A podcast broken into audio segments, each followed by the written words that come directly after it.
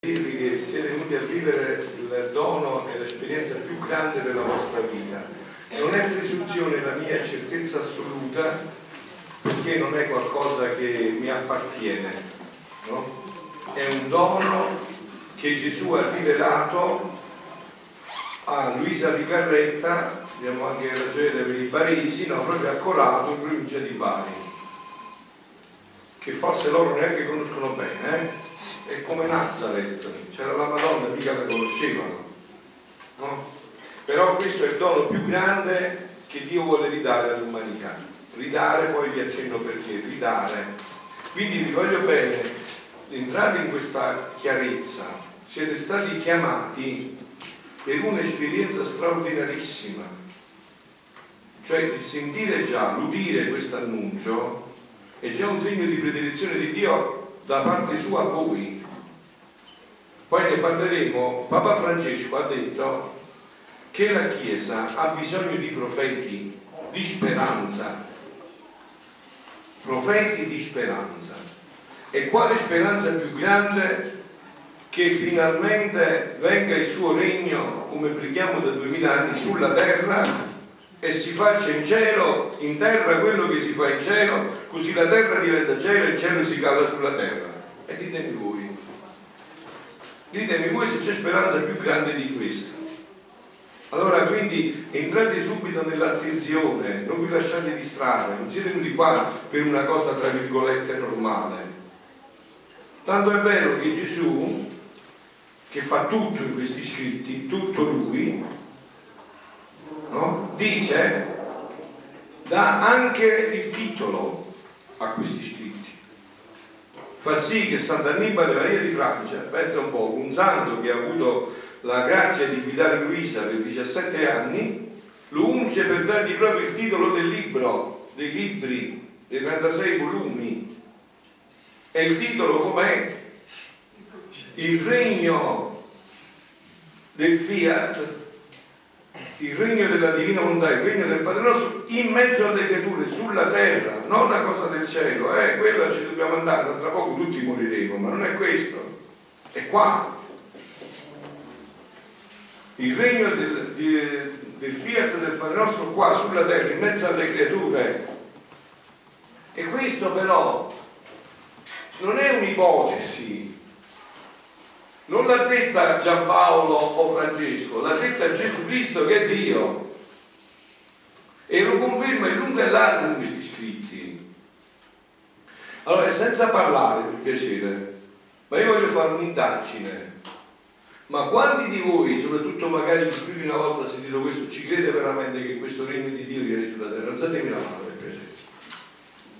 Oh, e allora, eh, bravi, e allora questo regno lo dobbiamo affrettare qua sulla terra, quindi non c'è niente di più grande. Perché? Che significa questa parola? Il regno del fiat, il regno del Padre nostro in mezzo alle creature. Significa, tradotto in un linguaggio che a noi ci, ci comprendiamo subito, che verranno tolti tutti i mali e ci saranno dati tutti i beni.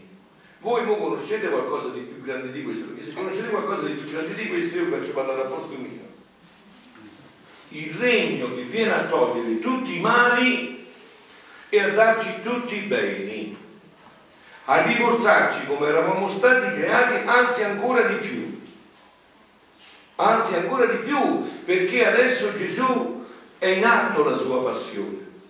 Quando ci ha creato non aveva dato il suo sangue ancora, è vero? Era solo in potenza, in idea, ma adesso invece è fatto proprio, l'ha dato già il suo sangue. Quindi noi dobbiamo superare lo splendore in cui era stato creato Adamo. Vi ricordate? Noi ho letto nel Catechismo della Chiesa Cattolica quei famosi nomi in cui dice il primo uomo sarà superato solo dall'uomo della nuova creazione.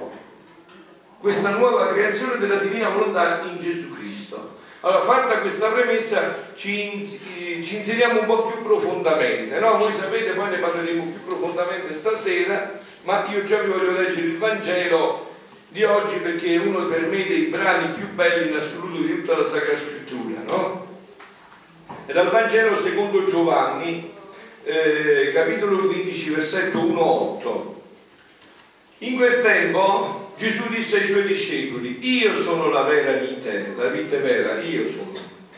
E il Padre mio è l'agricoltore.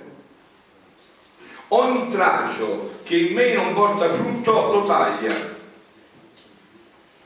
E ogni tralcio che porta frutto lo pota, perché porti più frutto. Voi siete già puri a causa della parola che vi ho annunciato. Rimanete in me e io in voi. Come il tralcio non può portare frutto da se stesso se non rimane nella vita, eh? così neanche voi se non rimanete in me. Io sono la vite e voi tralci. Chi rimane in me e io in lui, questa è tutta la rivelazione di Luisa, tutta, tutta la rivelazione di Luisa di Carrelli. Questi otto versetti sono tutta la rivelazione. Chi rimane in me e io in lui porta molto frutto. Perché senza di me non potete fare grandi cose. Non mi correggete. Non potete fare nulla.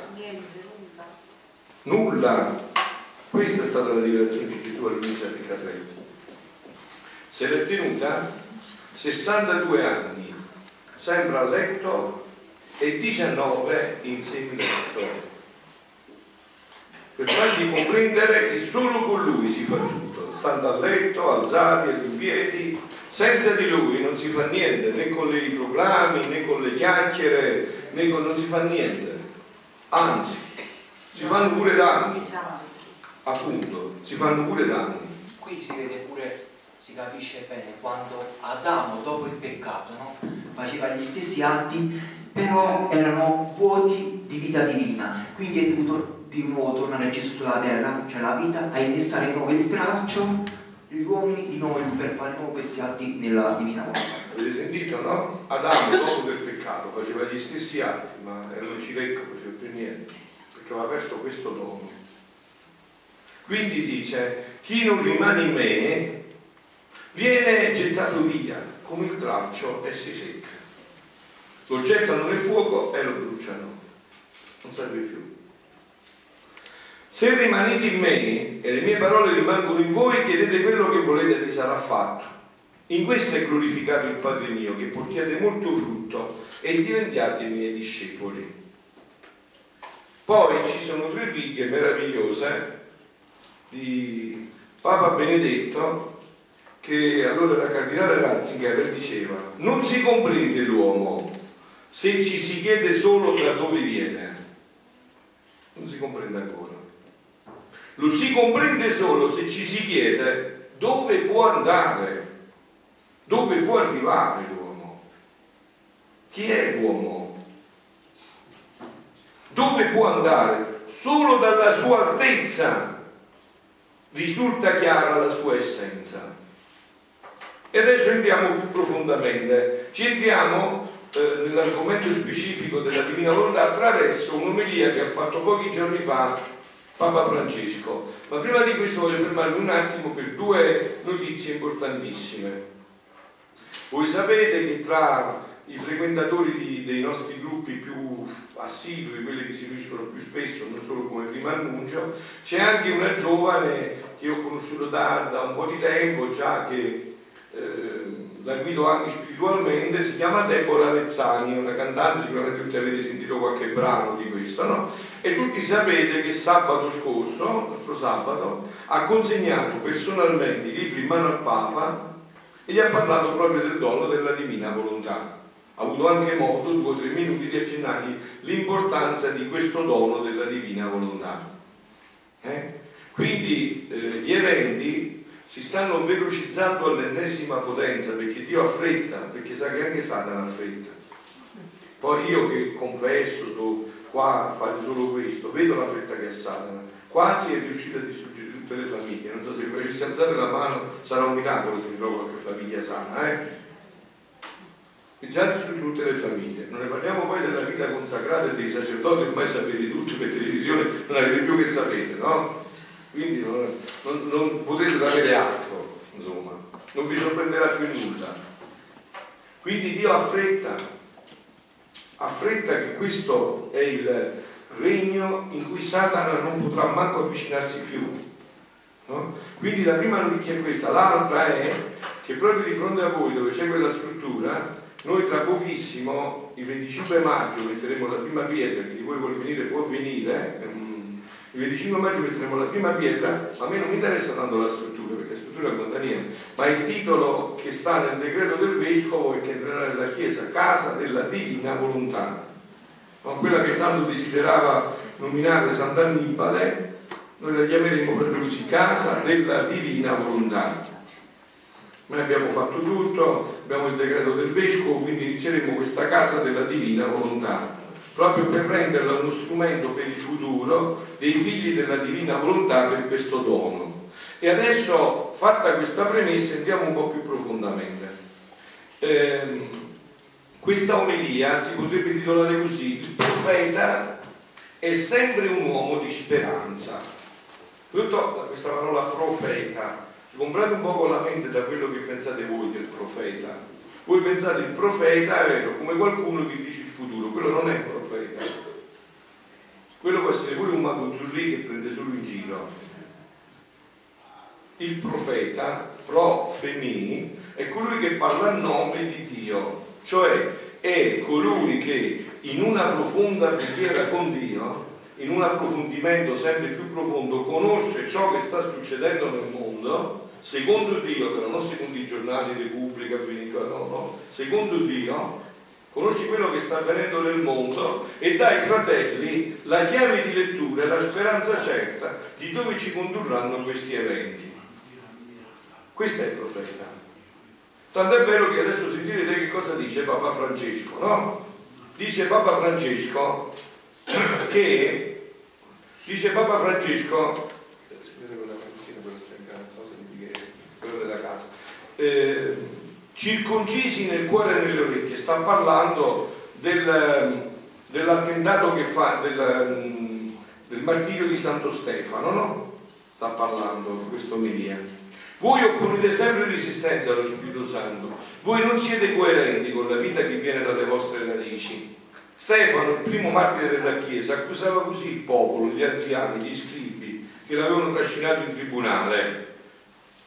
Avevano il cuore chiuso, non volevano ascoltarlo e non ricordavano più la storia di Israele. Papa Francesco ripercorre la sua vicenda che la liturgia di oggi propone nella prima lettura, tratta dagli Atti degli Apostoli, no? E come i profeti precedenti erano stati perseguitati dai loro padri, così questi anziani e scribi, furibondi in cuor loro, si scagliarono tutti insieme contro Stefano, lo trascinarono fuori dalla città e si misero a levitarlo. E il Papa commenta, quando il profeta arriva alla verità, ecco chi è il profeta, è colui che arriva alla verità, non dice cose sue, non se lo sogna nemmeno, arriva alla verità e tocca il cuore, perché la verità tocca il cuore, così no? La verità, quindi se leggete questi scritti, non può che toccare il cuore, la verità tocca il cuore, il Vangelo, no? La verità tocca il cuore o il cuore si apre o il cuore diventa più pietra e si scatena la rabbia e la persecuzione. Così finisce la vita di un profeta. La verità scomoda tante volte non è piacevole da ascoltare. Francesco dice che i profeti hanno sempre avuto questi problemi di persecuzione per dire la verità. Ma qual è per me, dice Papa Francesco, il test che un profeta quando parla forte dice la verità. Andate a leggere gli scritti di Luisa, lo capirete qual è il test. Qual è il test che, che fa questo? Prego. Anche, anche Gesù di 40 giorni nel deserto, quando veniva tentato, parlava secondo, cioè non rispondeva al demonio, ma parlava secondo la, la scrittura. E quindi anche, anche lo stesso Gesù. Appunto, appunto. E quando questo profeta è capace non solo di dire, ma di piangere sul popolo che ha abbandonato la verità. Se voi leggete gli scritti di Luisa, voi vedrete quante volte Luisa si è offerta per stornare i castighi ah, spesse volte anche a Corano, dove già stavano arrivando, quante volte, questi sono i profeti, fanno in chiacchiere, mettono in gioco la vita, mettono in gioco la vita, non parlano di cose astratte. Quindi dice, è capace non solo di dire, ma di piangere sul popolo che ha abbandonato la verità. Vi ricordate Mosè come ha fatto col Dio? Signore, se vuoi toccare Israele, cancella pure a me. Togli anche me se vuoi toccare il popolo. Togli anche me. E Gesù da una parte rimprovera con quelle parole dure, generazione perversa e adultera. Dice per esempio, dall'altra parte piange su Gerusalemme. Questo è il test. Un vero profeta è quello che è capace di piangere per il suo popolo e anche di dire le cose forti quando devi dirle. Non è tiepido, sempre così diretto. Ma il vero profeta, udite, non è un profeta di sventure, precisa Francesco. Il vero profeta è un profeta di speranza. Questa è la vera profezia, la speranza. Il che non significa che non passeremo attraverso le prove, le croci, le difficoltà, le sofferenze, le purificazioni, ma questo è un passaggio. Ma il profeta vede cosa ci attende dopo questo.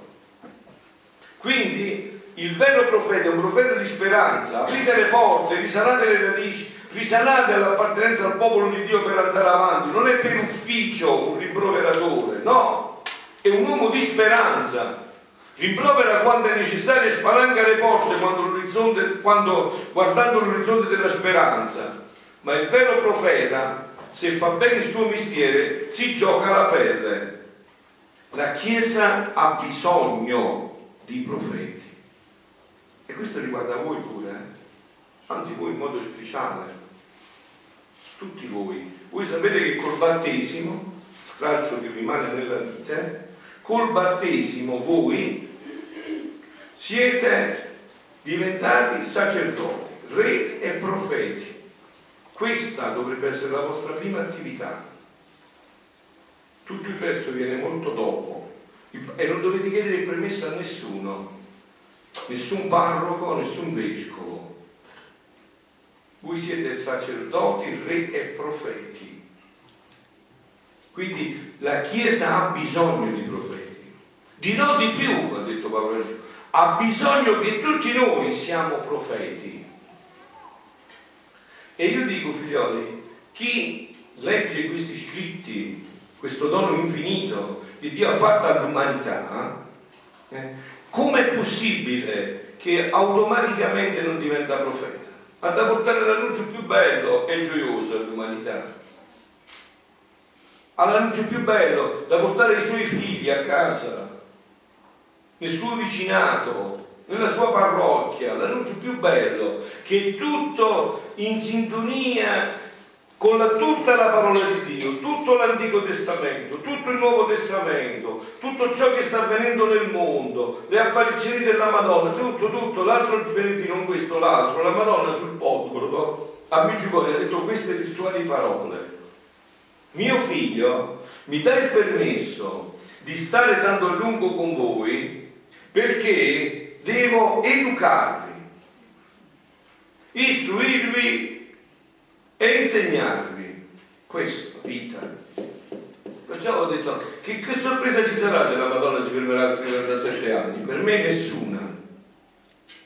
Perché vedo che è difficile rieducare a questa vita che ci apparteneva.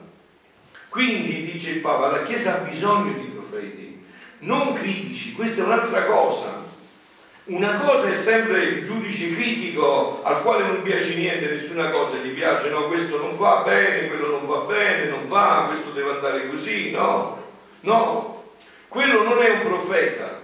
Il profeta è quello che prega, guarda Dio, guarda il suo popolo, sente il dolore quando il popolo sbaglia, piange, è capace di piangere sul popolo, ma è anche capace di giocarsi la pelle per dire la verità. Che non manchi alla Chiesa, conclude il Papa, questo servizio della profezia per andare sempre avanti. Allora noi siamo proprio in questa linea, eh carissimi. Voi siete qua proprio per questo, per diventare profeti di speranza. Non dovete aver paura di queste parole, non servono titoli di studio. Bene se li avete, magari siete esperti in teologia, conoscete bene i dogmi, bello, bellissimo, cosa grande. Tanto dice il nuovo discepolo tira fuori le cose vecchie e quelle nuove, però non è fondamentale questo. Avete sentito che cosa è per Papa Francesco, quindi per il dolce Cristo in terra, il Papa che ci guida in questo momento, chi è il profeta? È colui che prega, vede Dio, vede il popolo, vede il popolo che sbaglia, piange e poi se è capace di dare pure un bel schiaffi, rimprovera, sempre per amore, e vedi Dio per cercare di portare avanti e dire Signore ma abbia ancora pazienza con questo popolo, non vedi comandini, sono tutti ciechi, non vedono. E chi più di noi ha la gioia di portare questa speranza nell'umanità? Perché ritorniamo un attimo proprio in questa speranza al brano del Vangelo che vi ho proclamato, no? di Giovanni, che ne parleremo anche stasera di nuovo nell'omelia della Santa Messa. No? Gesù dice ai discepoli, quindi a noi, no, stamattina, noi siamo i suoi discepoli, qua, siamo qua per questo. Anche questa non è l'idea. La parola di Dio si attualizza, non per noi. Io sono la vera vita e padre mio l'agricoltore. Ogni tralcio che in me non porta frutto lo taglia e ogni tralcio che porta frutto lo poti perché porti più frutto. Voi avete mai visto una potatura? Avete chiesto mai qualche volta? Io non sono esperto, ma ho chiesto. Addirittura i contadini dicono che quando tagliano la pianta piange, vengono fuori le lacrime. Quindi la potatura è la croce che dobbiamo portare ogni giorno. Questa è la potatura. Dio ci pota per toglierci sempre più la rovina e il labirinto dell'umana volontà e portarci nella gioia della divina volontà. E questo non si può fare senza potatura. Impossibile. Non si può fare senza potatura. Bisogna potare tutto ciò che abbiamo messo di non Dio dentro di noi per riportare tutto ciò che Dio invece ci aveva creato. Quindi dice, voi siete già puri a causa della parola che vi ho annunciato. Rimanete in me ed io in voi. Questo è il programma di Gesù a Luisa. Rimanete in me e io in voi. Perché io mi ostino a ripetere sempre più, leggendo questi scritti, confrontandoli con la parola di Dio, col Magistero, che è facilissimo farsi santi. E vi voglio bene, non è, non è, è proprio così. Farsi santi è la cosa più facile che esiste dobbiamo restare nella vite, fa tutta la vite. Questa è la santità. Questa è la santità mariana per eccellenza. Adesso lo sentiamo perché andiamo in brano, in brano proprio con questo brano, no? Questa spiegazione, questo approfondimento oggi, che ricapitoliamo un po' tutto il primo annuncio di questa teoria infinita, no? Questa è la santità. Avete capito? La santità, perché noi purtroppo, ahimè, a volte anche noi predicatori abbiamo dato un'idea di santità eh, come cose eccezionali, miracoli, profumi, visioni, che tutti cerchiamo, eh? cose che però non servono a niente. Non sono questo il segno della santità.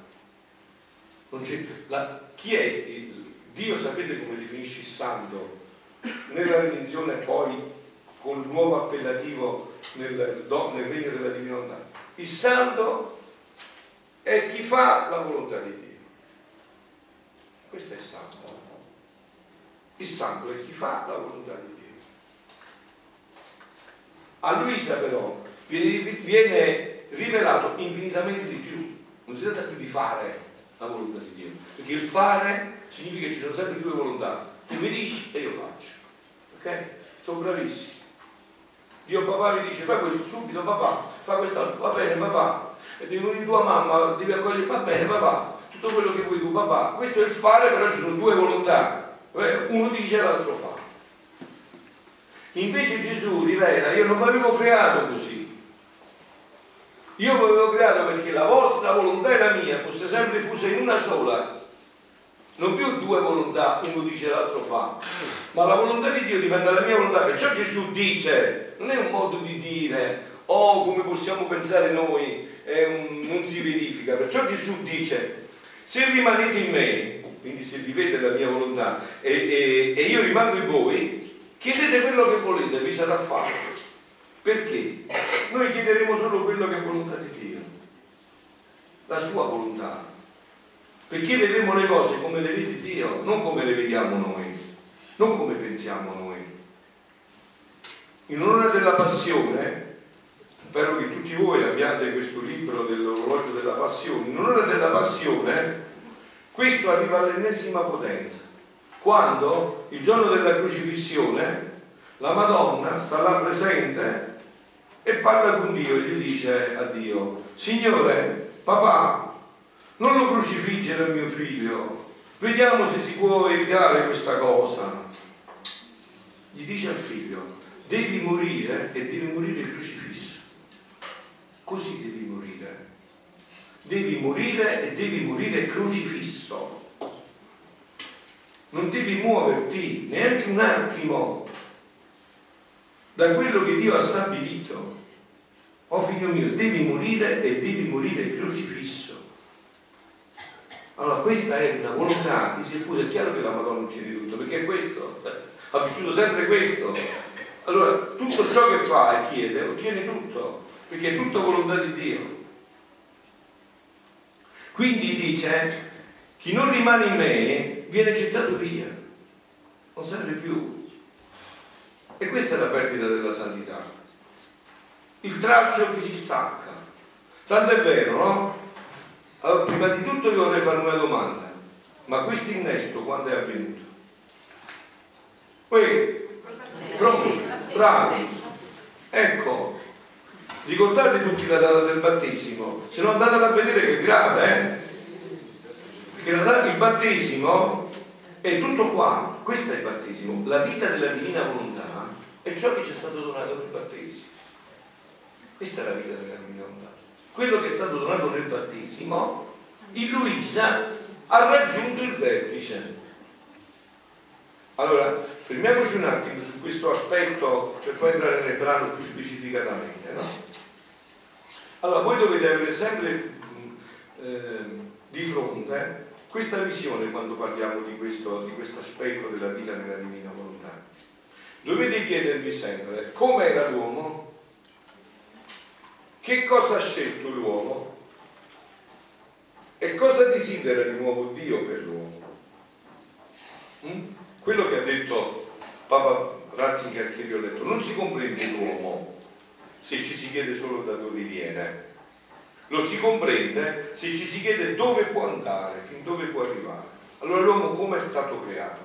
L'uomo è stato creato in una maniera meravigliosa, stupenda, perfetta, perfettibile ancora di più, ma già a un altissimo livello, fornito di tutti i doni, naturali, preternaturali e del dono soprannaturale della divina volontà.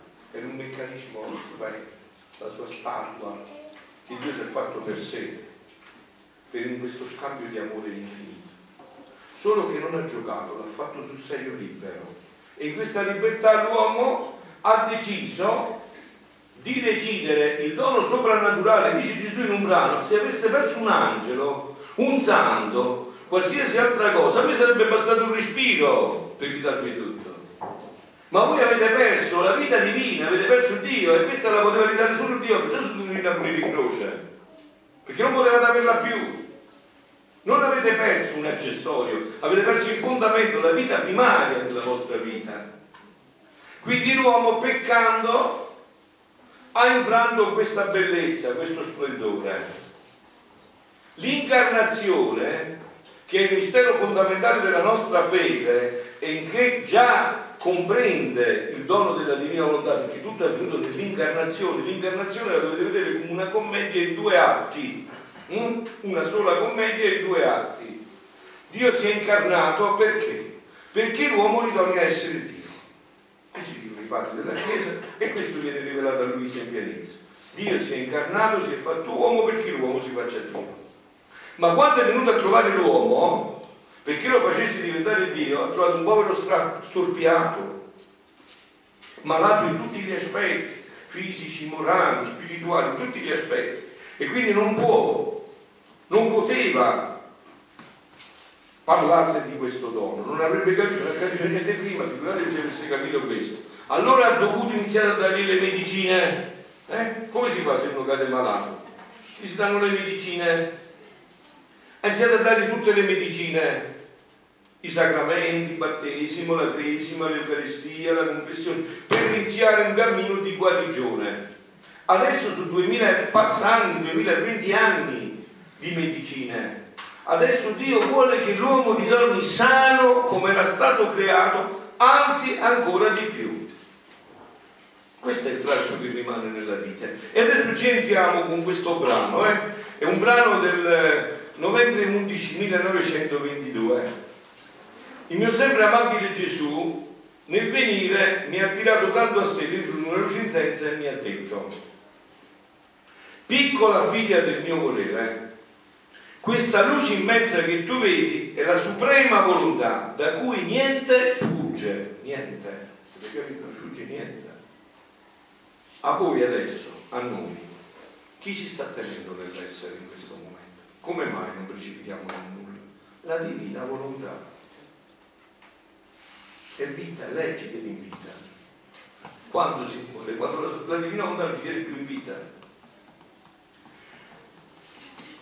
Tu devi sapere che come creare il cielo, il sole, le stelle, eccetera, a tutti fissai i limiti.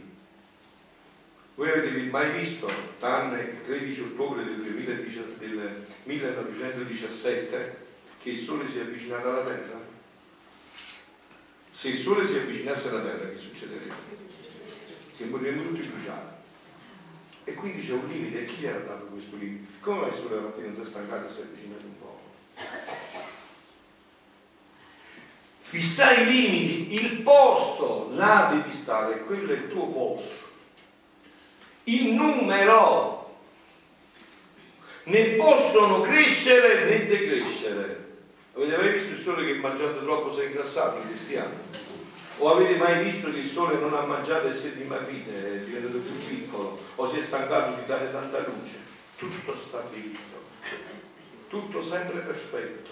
In questa perfezione, da questa perfezione è uscito solo l'uomo, è uscito solo l'uomo da questa perfezione. E Dio ha stabilito di riportarlo dentro. Tutte le cose le ho in pugno, no? dicevo anche ieri sera, comandando questo brano Gesù, Dio, la mattina si alza, guarda così e vede tutto, tutto, tutti gli uomini che sono stati, adesso siamo 8 miliardi di uomini, l'uomo, Dio li vede, tutti quelli che sono stati, sono e saranno, conosce tutto il numero dei capelli, tutto, così come batter d'occhio tutto quello che c'è. Allora, dovete, questi scritti ci fanno rifare anche l'immagine vera di Dio, perché noi abbiamo un'immagine un po' eh, di Dio a nostra somiglianza, ma chissà che Dio si scorderà qualcosa, può avere un momento di amnesia, pure lui va vedendo. Noi dimentichiamo tanto. Chissà che Dio poi non sappia che quella persona ha il tumore e la lascia sola, chissà, è scordato cosa, è sfuggito. Chissà che Dio non sappia che in quel luogo preciso c'è stato il terremoto, forse stava dormendo era stanco, se ne è accorto che si muoveva la terra. No, vi ricordate quando il profeta Elia è andato a sfidare i sacerdoti di Baal e ha detto facciamo, vediamo chi è il vero Dio, se il vostro è il mio, erano 400 loro, no? Dice mettiamo un agnello qua, una piccola, spacchiamolo in due e senza accendere il fuoco si prega se il vero Dio accenderà lui il fuoco e brucerà tutto. No? E i sacerdoti di Paolo hanno detto certo, hanno accettato la sfida, messo a danzare, si pregarono i coltellati, il sangue, e arrivava, passava un'ora, due, tre, arrivava a mezzogiorno, eh, il profeta Elia iniziava a sfottere, ma forse Dio si è addormentato, vostro Dio, forse è distratto, chiamatelo un po', forse sta viaggiando, chissà, forse si è scordato, chiamatelo un poco. Eh, non sono riuscito a fare niente. Quando è arrivato il suo turno, ha detto no, non basta così, mettete l'acqua sopra. Dice, ma cosa c'è? Mettete l'acqua, buttate acqua, non venire, l'acqua scorreva nei canaletti. Ha fatto una mezza preghiera, si è bruciata la carne, le pietre, sta facendo mezzo mondo. perché Dio non dormiva, conosce tutto. Questo è il nostro Dio, il Dio della, che, che ci propone questo dono della divina volontà. Così andiamo avanti. Nel creare l'uomo, nel medesimo tempo creai tutte le intelligenze e ciascun pensiero. Avete sentito? Ciascun pensiero. Cioè Dio ha creato tutti i pensieri di tutti gli uomini che sono stati, sono e saranno. Ciascun pensiero. Anche uno, ciascun pensiero. Tutte le parole. Tutte le parole le opere, i passi e tutto il resto dell'uomo, altro che traccio nella vita. Dal primo fino all'ultimo che dovrà esistere. Non sfugge niente, non c'è niente che sfugge. Dobbiamo recuperare questa visione di Dio per entrare più profondamente in questo, perché Satana è bravo a metterci i suoi fantasmi, le sue paure. Ma chissà che mi sono ammalato, Dio non si ricorda di me, con tanti miliardi di voi si va a ricordare proprio di me. Si va a ricordare proprio di me, ma si è sfuggito questo fatto, se poi soffro così tanto si vede che si è scordato, chissà, un po' distratto, si ricorda più di me. No, è tutto stabilito, tutto decretato, dal primo all'ultimo, che dovrà esistere e questo, dice Gesù, era come connaturale in me. Molto più che io stesso dovevo essere attore e spettatore. Ecco perché Dio ci ha creato, per essere attore e spettatore della nostra vita. Un giorno Gesù, così è iniziato il cammino di Luisa nella Divina Volontà, ha detto, senti Luisa, ma mi vuoi dare la tua volontà in cambio della mia? Luisa, che non aveva studiato, era dritta, era intelligentissima, e poi stava a scuola di Gesù, gli ha detto, Gesù, ma tu ci perdi, come tu mi dai la tua volontà e io do la mia. E Gesù ha detto, a te questo non ti importa, tu lo vuoi fare. Se tu mi dai la tua volontà, io ti darò la mia. Quindi Gesù è diventato attore e spettatore. Infatti, se andate a leggere gli scritti di Luisa, Quasi sempre sentirete che lui se lo va cercando da tutte le parti e Gesù esce dall'interno.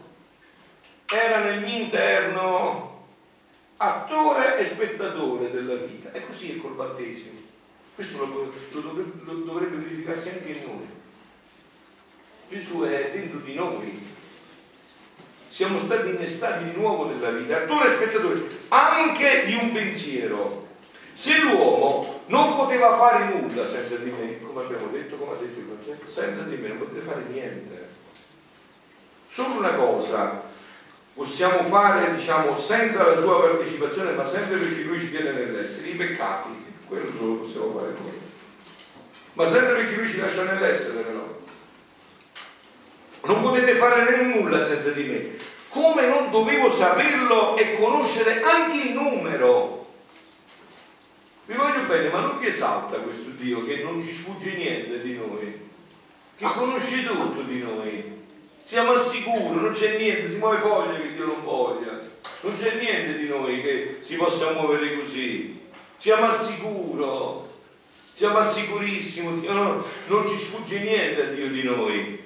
Sicché nella mia volontà nuota tutto l'operato delle creature, come i pesci nuotano dentro di un vasto mare e qua viene il passaggio. Quindi questo è la creazione dell'uomo per Dio. Così è stato creato l'uomo.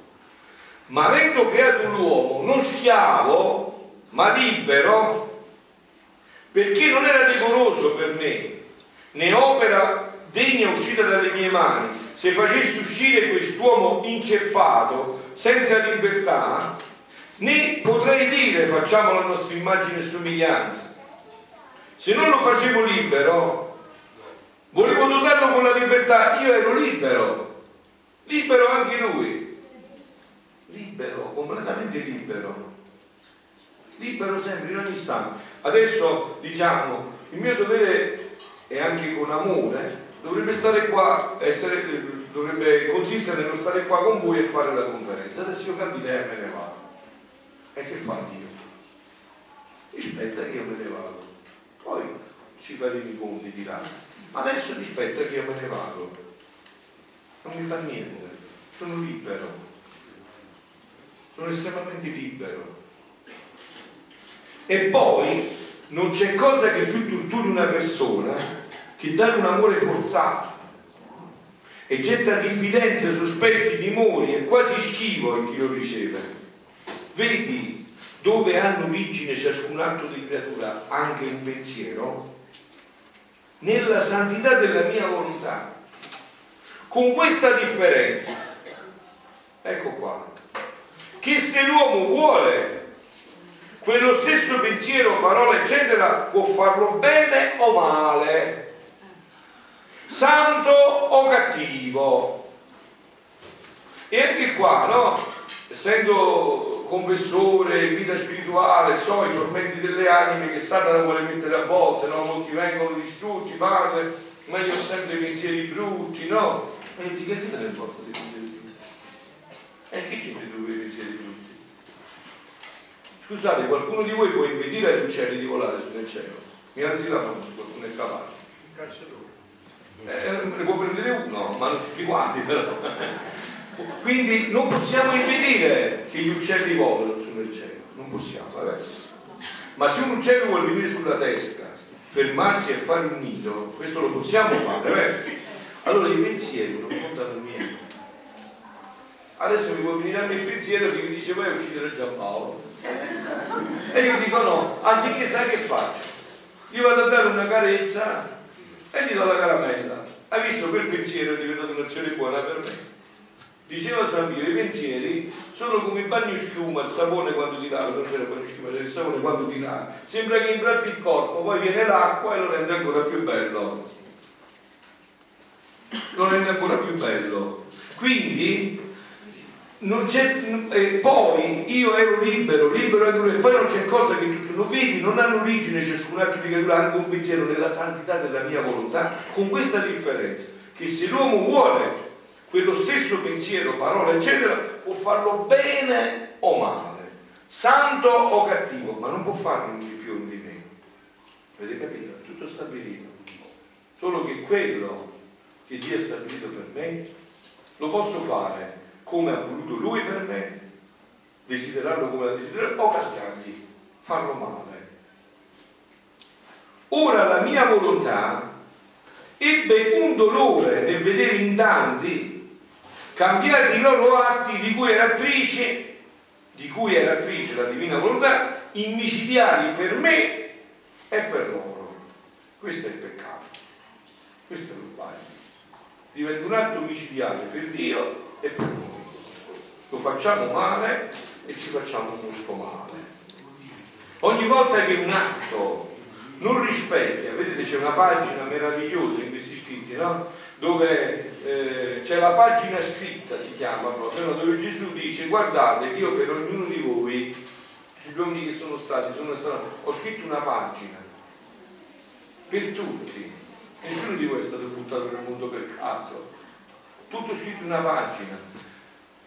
Questa pagina voi dovete solo copiarla, ma già che ho paura che anche nel copiarla potete sbagliare, vi assisto e chiamatemi che vi io a copiarla. Solo non la cambiate. Per esempio, voi vi siete mai chiesti che cosa succede quando un penitente si va a confessare e confessa i peccati, anche gravi? Che cosa succede con quei peccati in quella pagina scritta? che cosa succede? Viene cancellato al suo posto viene scritto misericordia. Misericordia, non si legge più. Quello che sta sotto non si può leggere più. Non si legge più, è misericordia. Non solo, ma con la vita nella divina volontà, uno può andarsi a riprendere tutti gli atti, cambiargli la radice degli atti e farli passare dall'umano al divino di tutta la sua vita Beh, questo l'ho venito ad approfondire, eh sì, questo l'ho venito ad approfondire, certo, eh, questa è la meraviglia, eh certo, io questo voglio fare, meraviglia, certo, eh, questa è la meraviglia. E poi non c'è altra, quindi dice, ora la mia volontà ebbe un dolore nei fedeli tanti atti loro cambiati, di cui micidiali per me e per loro. Perciò volevo che la mia volontà, facendosi doppiamente attrice di ciascun atto, stendesse su tutti un atto divino che doveva ricambiarmi secondo la santità della mia volontà, in altri atti divini. Ma ci voleva uno per fare ciò. Ed ecco la mia umanità santa, ecco l'incarnazione. Per riprendere tutto, libera anch'essa la mia, la mia umanità, che non volendo altro vita che la sola volontà divina, perciò come ha detto e papà siamo una cosa sola, e papà, siamo sempre una cosa sola, abbiamo sempre una sola volontà. Nuotando in questo mare immenso andava raddoppiando ciascuno pensiero, parole e opere della creatura e stendeva, su tutto un atto di volontà divina e questo soddisfaceva e glorificava il Dio Padre in modo che potette guardare l'uomo e aprire le porte del cielo. Cioè, questa umanità di Gesù ha ridato la possibilità di ritornare in questa vita. Quei serafini che stanno, vi ricordate nella Genesi, che tagliano, non si può entrare più, sono stati bloccati dall'umanità di Gesù, è tutto riaperto di nuovo per noi. E rannotavo con più forza la volontà umana, lasciandola sempre libera questa è la bellezza. A non scordarsi dalla volontà del suo creatore, motivo per cui si era precipitata in tante sciagure. Allora noi siamo sempre liberi. Fino a che viviamo, voi sapete no? Che tutto a noi terminerà nel momento in cui moriamo, che non conosce nessuno però qual è il momento della morte. Non corrisponde con la morte dei macchinari, questo solo Dio quando l'anima si stacca e si presenta davanti a Lui. Noi fino a quel momento siamo sempre liberi, poi è fissata la nostra eternità, eh? Non fatevi chiarvi in giro, le cose sono chiarissime, poi è fissato, quello che ha fatto ha fatto e quello che non ha fatto non lo puoi fare più. Tutto fissato. Però fino a quel momento noi siamo liberi. Voi vi siete mai chiesti, per esempio, guardando San Pio, no? Ma come mai la Chiesa non l'ha fatto santo in terra Padre Pio? E si vedeva, tutti capivano che era santo, no? Perché ci voleva chissà che cosa. E perché non lo fa? Perché la Chiesa non fa i santi sulla terra? Perché fino all'ultimo istante del momento della morte uno potrebbe, è difficile no? Uno che è abituato a fare sempre bene, però potrebbe non accettare.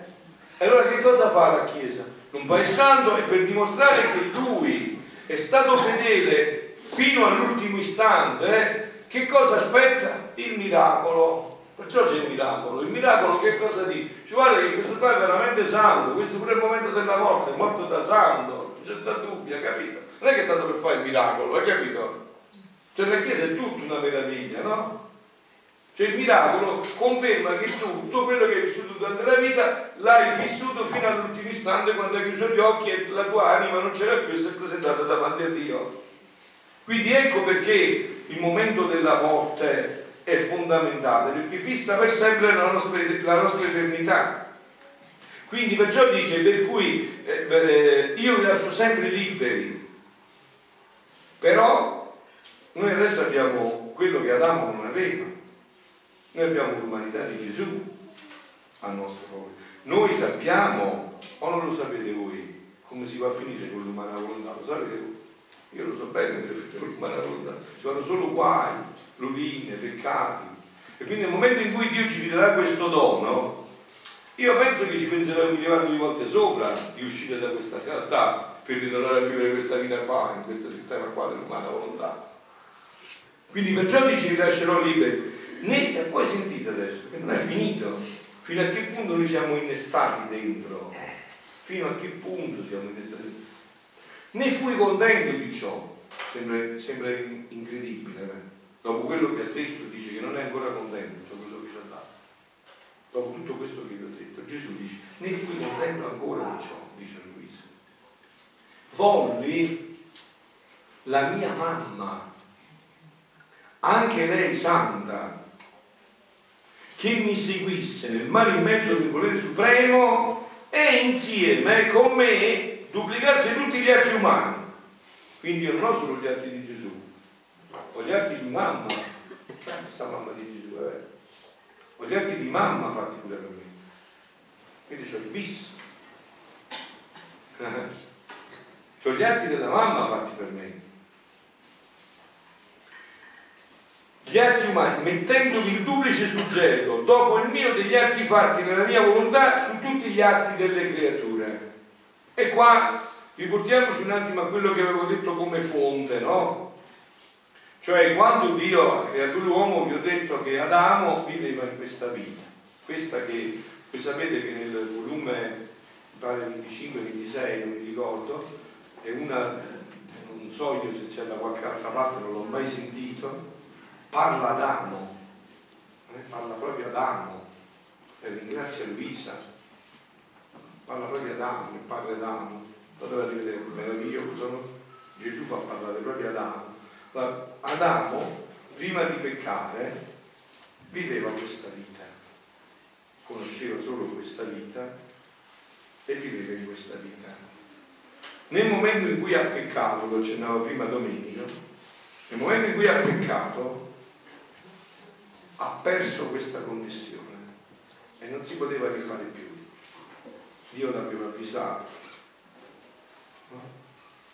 come se lui ti dice guarda che questo è uno che dice bugie e ti ingannerà, non ti fare ingannare. Quello viene e ti fa ingannare, eh, che poi trovare. Cioè Dio le aveva detto guarda che nel momento in cui mangerai tu morirai. Sta attento a questo, non è che c'è una via di mezzo, perderai tutto.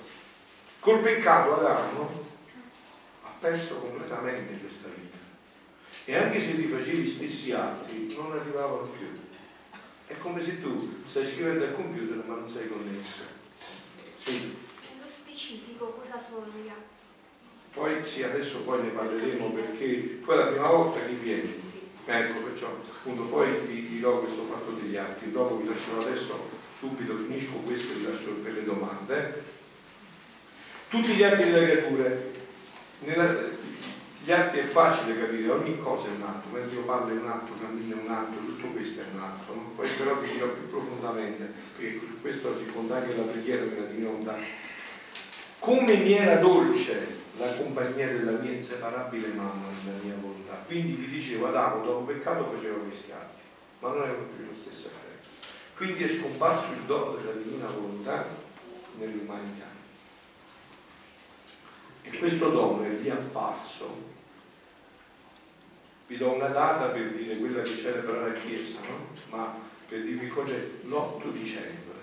Quindi si festeggia l'8 dicembre l'Immacolata Concezione, quando la Madonna è stata concepita. E voi mi dite, ah ma quindi è stato facile per la Madonna. Una è stata concepita e gliel'ha dato Dio. No, no.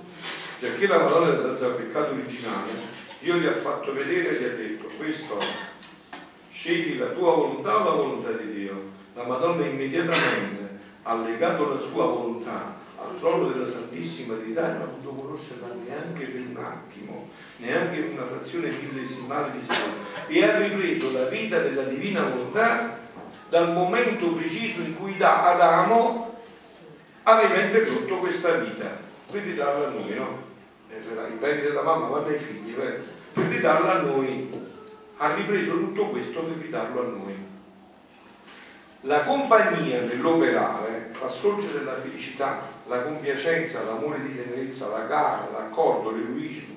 L'isolamento produce il contrario. Onde come operavo insieme con la mia cara mamma, e voi vi siete mai chiesti perché Gesù e la Madonna, anziché andare a evangelizzare con tanto che c'era da fare, hanno passato 30 anni chiusi a Nazareth? Perché? perché dovevano rifare tutti gli atti di tutti gli uomini, di tutti i tempi, che è la cosa più grande in assoluto. Ecco perché stavano nascosti a Nazareth. Perché doveva rifare tutto, tutte le meraviglie. Onde, come operavo insieme con la mia amara mamma, così sorgevano mari di felicità, di compiacenza, a parte a parte, mari di amore che facendo gara uno si tuffava nell'altro che produceva grande eroismo e non per noi solo sorgevano questi mali, ma anche per chi avrebbe tenuto compagnia alla nostra volontà, quindi per noi. Cioè noi andando in questa compagnia ci inseriamo in questa meraviglia, in questa meraviglia che ha fatto Gesù e la Madonna per noi. Noi ci andiamo subito a inserire, innestati. E che dobbiamo fare per fare questo? Dobbiamo essere i tralci che stanno nella vita. Dobbiamo restare là. fa tutto lui, grazie a Dio, non siamo capaci, fa tutto lui, ce lo dici pure, non potete fare nulla, quindi non niente, nulla, vuol dire niente, insomma. State qua e che fate tutto invece. Anzi, questi mali potrei dire che si convertivano in tante voci che chiamavano l'uomo a vivere nel nostro volere per restituirgli la felicità, la sua natura primiera e tutti i beni che aveva perduto col sottrarsi dalla, dalla nostra volontà. Vedete come è chiarissimo Gesù. Quindi dice, con questo l'uomo ritornava alla vita primiera, quella dell'origine, e tutti i beni che perduto, che aveva perduto, gli venivano ridati con sottrarsi, quello che aveva perduto con sottrarsi dalla mia volontà, c'è la possibilità di riaverlo tutto. Ora c'è il passaggio. Ora vengo a te, dice Luisa, ma anche a te. Anche a te. Ora vengo a te. Dopo la mia mamma celeste, chiamai te per fare che tutti gli atti umani abbiano il primo suggello fatto da me, il secondo dalla mia mamma e il terzo da una creatura della stirpe comune. Perché dice questo termine? Perché Gesù sa che noi siamo bravi a trovare scuse, no? Avremmo detto, ma Gesù tu sei Dio, tua mamma è immacolata, noi siamo dei poveri peccatori col peccato originale e Gesù dice bene, e io faccio questo con una donna che è il peccato originale come voi che si chiama Luisa Picarretta la grande sconosciuta, qua faccio una parentesi, no? Quando io agli inizi, grazie a Dio, tanti anni fa, era meglio se era molto prima però, ma appunto quella era la volontà di Dio, conobbi questi scritti di Luisa, appena li conobbi li messi subito da parte, perché? Mi dicevo, andrei a vedere la data di nascita, 1865, morte 1947, mi dissi, ma chi è questa? In questo periodo c'è stato Padre Pio, San Pio, Santa Faustina Croacia, Santa Teresa Bambini su Chiaretta, insomma a me mi piaceva farmi santi, quindi io leggevo i santi, no? Eh, ma era santa. Eh, eh, eh, c'erano una miriade di santi che vado a leggere a Luisa di Cappetta, ma te voglio bene, per piacere. Ma chi è questa che da dove è uscita questa? Con tutti questi grandi santi in un periodo storico così importante dove Santa Teresa del Bambino Gesù aveva dato la piccola via, quella che mi affascinava tanto per arrivare presto presto alla santità, no? Voi sapete che un giorno Teresa del Bambino Gesù, così ha avuto l'idea poi di fare il suo percorso, ha visto all'inizio del Novecento, ha visto prima di entrare in clausura, ha sentito, non mi ricordo, che avevano fatto l'ascensore. Pensate, no? fatto la mamma mia, ma quindi l'umanità è riuscita a fare una cosa che fa così veloce che tu dal primo piano vai al terzo piano così. Dice, ma allora io devo cercare con Gesù una strada più veloce per la santità, ci sarà sicuramente. E così si era inventata il suo cammino della piccola via, no?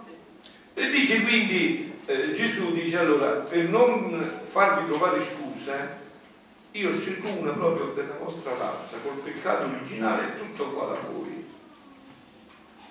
Quindi questo che cosa significa? Che la strada è aperta per tutti. Ormai non, più, non ci sono più scuse. Cioè avendo scelto una creatura della nostra razza, la strada è aperta per tutti. Il mio eterno amore non era contento se non elevassi una della stirpe comune, cui doveva aprire le porte a chi si disponesse ad entrare in queste porte per vivere il nostro volere, cioè una della nostra razza ci ha aperto le porte e dice figli miei, come ero io, siete voi se volete entrate. Come sono entrato io potete entrare anche voi. È stato fatto l'originale, adesso si tratta di fare le fotocopie. Perché la macchina preme il pulsante e vengono fuori le fotocopie. Se volete potete entrare, tutto fatto. La strada è dritta. Ecco perciò, sentite, le tante manifestazioni per dire guardate, volete, vi ne parlo in lungo e in largo, volete rientrare in questa vita? I tanti valori e effetti che vi ho fatto conoscere sulla mia volontà, ho quasi terminato, poi vi lascio le domande, quindi preparatevi per fare domande inerenti a quello che ci siamo detti. Eh? Questi saranno calamite potenti per tirare te, queste conoscenze, e poi gli altri a vivere in essa. Oh, adesso vi faccio una domanda, no? Ma voi stamattina, secondo voi, perché Dio ha desiderato, ha voluto e ha permesso che voi siate qua? Perché se volete possiate vivere questa vita. Scusa, mica un papà dice ai figli, dai 68 figli, gli fa vedere una torta così grande e poi dice ma la mia non la mangiate, se la nasconde, no? Che fa il papà? Fa vedere quella torta per dire figli miei, mangiatela, è vostra, è la vostra festa, mangiatela. O è sadico il papà, fa vedere la torta e la nasconde, ma se la mangia tutta lui. Allora, quindi il fatto che Dio vi abbia chiamato, che cosa significa? Che se volete, no, come, come, dice la Madonna Giulia, cari figli, poi grazie per aver risposto alla mia chiamata. Cioè se volete potete rispondere a questa chiamata. E ho detto già non dovete fare niente, eh? non c'è niente da fare, grazie a Dio. C'è da restare dei tracci nella vita. Questi saranno calamita per poter, ma per entrare nella nostra, nella nostra volontà e seguire il sublimo volere degli atti e quelli della mia invisibile ed indivisibile mamma, per quanto sei della stirpe comune, non potevi entrare nel nostro volere se non avessi almeno fossi trasformata nella natura che è uscita dalle mie mani prima che l'uomo si sottraesse nel nostro volere. Ecco perciò le mie tante grazie per ridurre la tua natura, l'anima tua a quel primiero stato come ti aggraziavo così toglievo i germi, le tendenze, le passioni della natura belle, lasciando sempre libera la tua volontà. Era necessario per il mio decoro, santità e dignità che dovendo richiamare nel centro del mio volere per farvi vita comune, per farti percorrere tutti gli atti fatti da me e che dalle creature non sono conosciuti ancora, ridurre la tua natura a quello stato felice, altrimenti non avresti potuto concorrere con me gli atti interminabili del mio volere, restare con me con quella dimestichezza che ci vuole per operare insieme. Le passioni, i germi delle tendenze non buone sarebbero stati come tante sbarre di divisione tra, me, tra te e me. Al più saresti stata agli ordini del mio volere, come tanti altri miei figli, no? I santi, l'ho detto. E anche qua colgo l'occasione per dirvi un punto importante, visto che siamo in tanti allora io vi dico, mo, a prescindere dalla divina volontà, dalla vita della divina volontà, in paradiso non si va se sei stata ammessa o come me celebri la messa. Non si va se dici rosario anche intero tutti i giorni. Non si va se fai digiuno a pane alto mercoledì e venerdì. Non si va se fai le opere di carità. Hai capito? Non si va. In paradiso si va se hai fatto la volontà di Dio e metti che Dio mi metta a letto, non posso andare più a messa, non posso fare la carità, su pure mezzo di bambino posso manco pregare. Però sta, se quella è la volontà di Dio e io mi decido la volontà di Dio, io vado sicuramente in paradiso. È la volontà di Dio che fa la santità. Certo, la preghiera, i digiuni, le opere di carità sono i mezzi privilegiati. Ma scusate, chi è più facile che si faccia santo? Uno che fa la comunione prega o uno che sta in coppia in balcone può morire, non sa neanche mangiare, non ha neanche da bere, deve scappare. Mi pare che è più facile, eh? c'è tutti questi mezzi. Ma questi sono loro strumenti però, che se non servono per fare la volontà di Dio è un danno ancora più grande, perché poi non può manco trovare scuse, dici tu hai pure di più e non hai fatto quello che dovevi fare. Tu hai avuto tutto, no? Pensate per esempio a noi qua, no? Allora, dei dei miei paesini miei qua del Molise, ma tutti i paesi vostri, no? E fai 10 metri e vai a messa. Se piove non ti bagni nemmeno con il ombrello, e la mettete tutte in parte. E in Africa magari per andare una messa bisogna fare 50 km, una volta al mese, andate e ritorno, e poi si con un sacco da mangiare non neanche da mangiare, quello normale. Quindi è chiaro che gli strumenti, i mezzi sono una responsabilità no, che noi abbiamo in mano, ma questo è la santità, cioè il paradiso. La, la santità è fare la volontà di Dio, non è tutti gli strumenti devono servire a questo, se non servono è meglio metterli da parte. Quindi dice, al più saresti stata agli ordini come tanti miei santi che questo hanno fatto, no? Ma fare ciò che feci io saresti stata molto lontana, né tu né io saremmo stati felici, mentre vivere nel mio volere è proprio questo. Vivere, sentite che dice qua, eh? Che non l'ho sperimentato ma ci credo però, ve l'ho detto. Vivere pienamente felici in terra per poi passare a vivere più felice in cielo. Questa è la vita della libertà. Vivere pienamente felice in terra per poi passare a vivere più felice nel cielo. Perciò ti dico, vera figlia del mio volere, il primo parto mio felice della mia volontà, sii attenta e fedele, vieni nel mio eterno volere, ti aspettano i miei atti, che vogliono il suggello di tuoi, ti aspettano quelli della mia mamma, e così aspettano anche noi, ti aspetta tutto il cielo, che vogliono vedere tutti gli atti loro glorificati nella mia volontà, da una creatura della loro stirpe. Luisa, un giorno, era il 21 di giugno, nel brano del volume mi pare che il 23 non mette com'è venuto giù la festa di San Luigi lei si chiamava Luisa quindi festeggiava San Luigi gli rifà tutti gli arti da umani a divini a, Luigi e Gesù gli appare dice ma come era contento mi potevi fare un regalo più grande a Luigi stamattina gli hai fatto un regalo di finimondo. Hai trasformato era felicissimo che ha visto rivivere i suoi atti e passarli dall'umano al divino in questa dimensione. Andate a leggere tutto scritto sta tutto negli scritti eh. e nella creatura ti aspettano le presenti ti aspettano le presenti e future generazioni per essere restituita la felicità perduta. Sentite. Ah no no non finiranno le generazioni questa è parola di Dio parola di Gesù. Non finiranno. No no non finiranno le generazioni. Se non mi ritorna l'uomo nel mio seno bello dominante come uscì dalle mie mani creatrici. Non finirà, figlioli, la partita. Se Gesù non arriva qua, non finirà. Non sono contento di averlo vedendo. Cioè, non sono contento di aver buttato il sangue per lui, non sono contento. Anche a costo di aspettare, avrò pazienza ancora, ma deve ritornare a me come lo feci, in virtù della mia volontà non c'è niente da fare, avete capito? Perciò siete venuti qua per scoprire la ragione vera e fondamentale della vostra vita, in cui tutti dovranno rientrare, tutti. Questo è lo scopo per cui siamo stati creati, non ce n'è un altro. Tanto sapete, avete le case che avete fatto, le avete portate, tutto non è scopo, solo questo è lo scopo.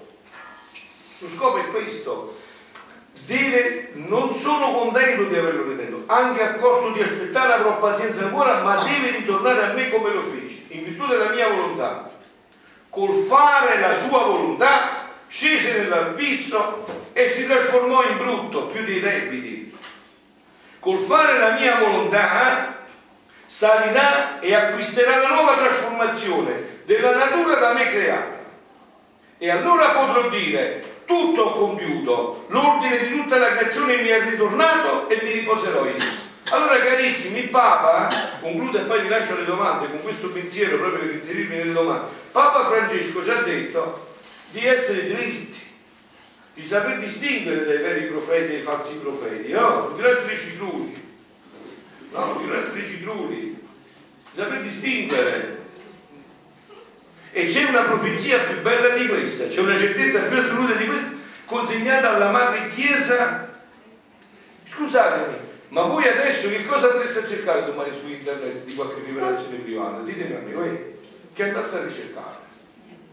Che volete trovare? E come mai ci andate? Che vi aspettate?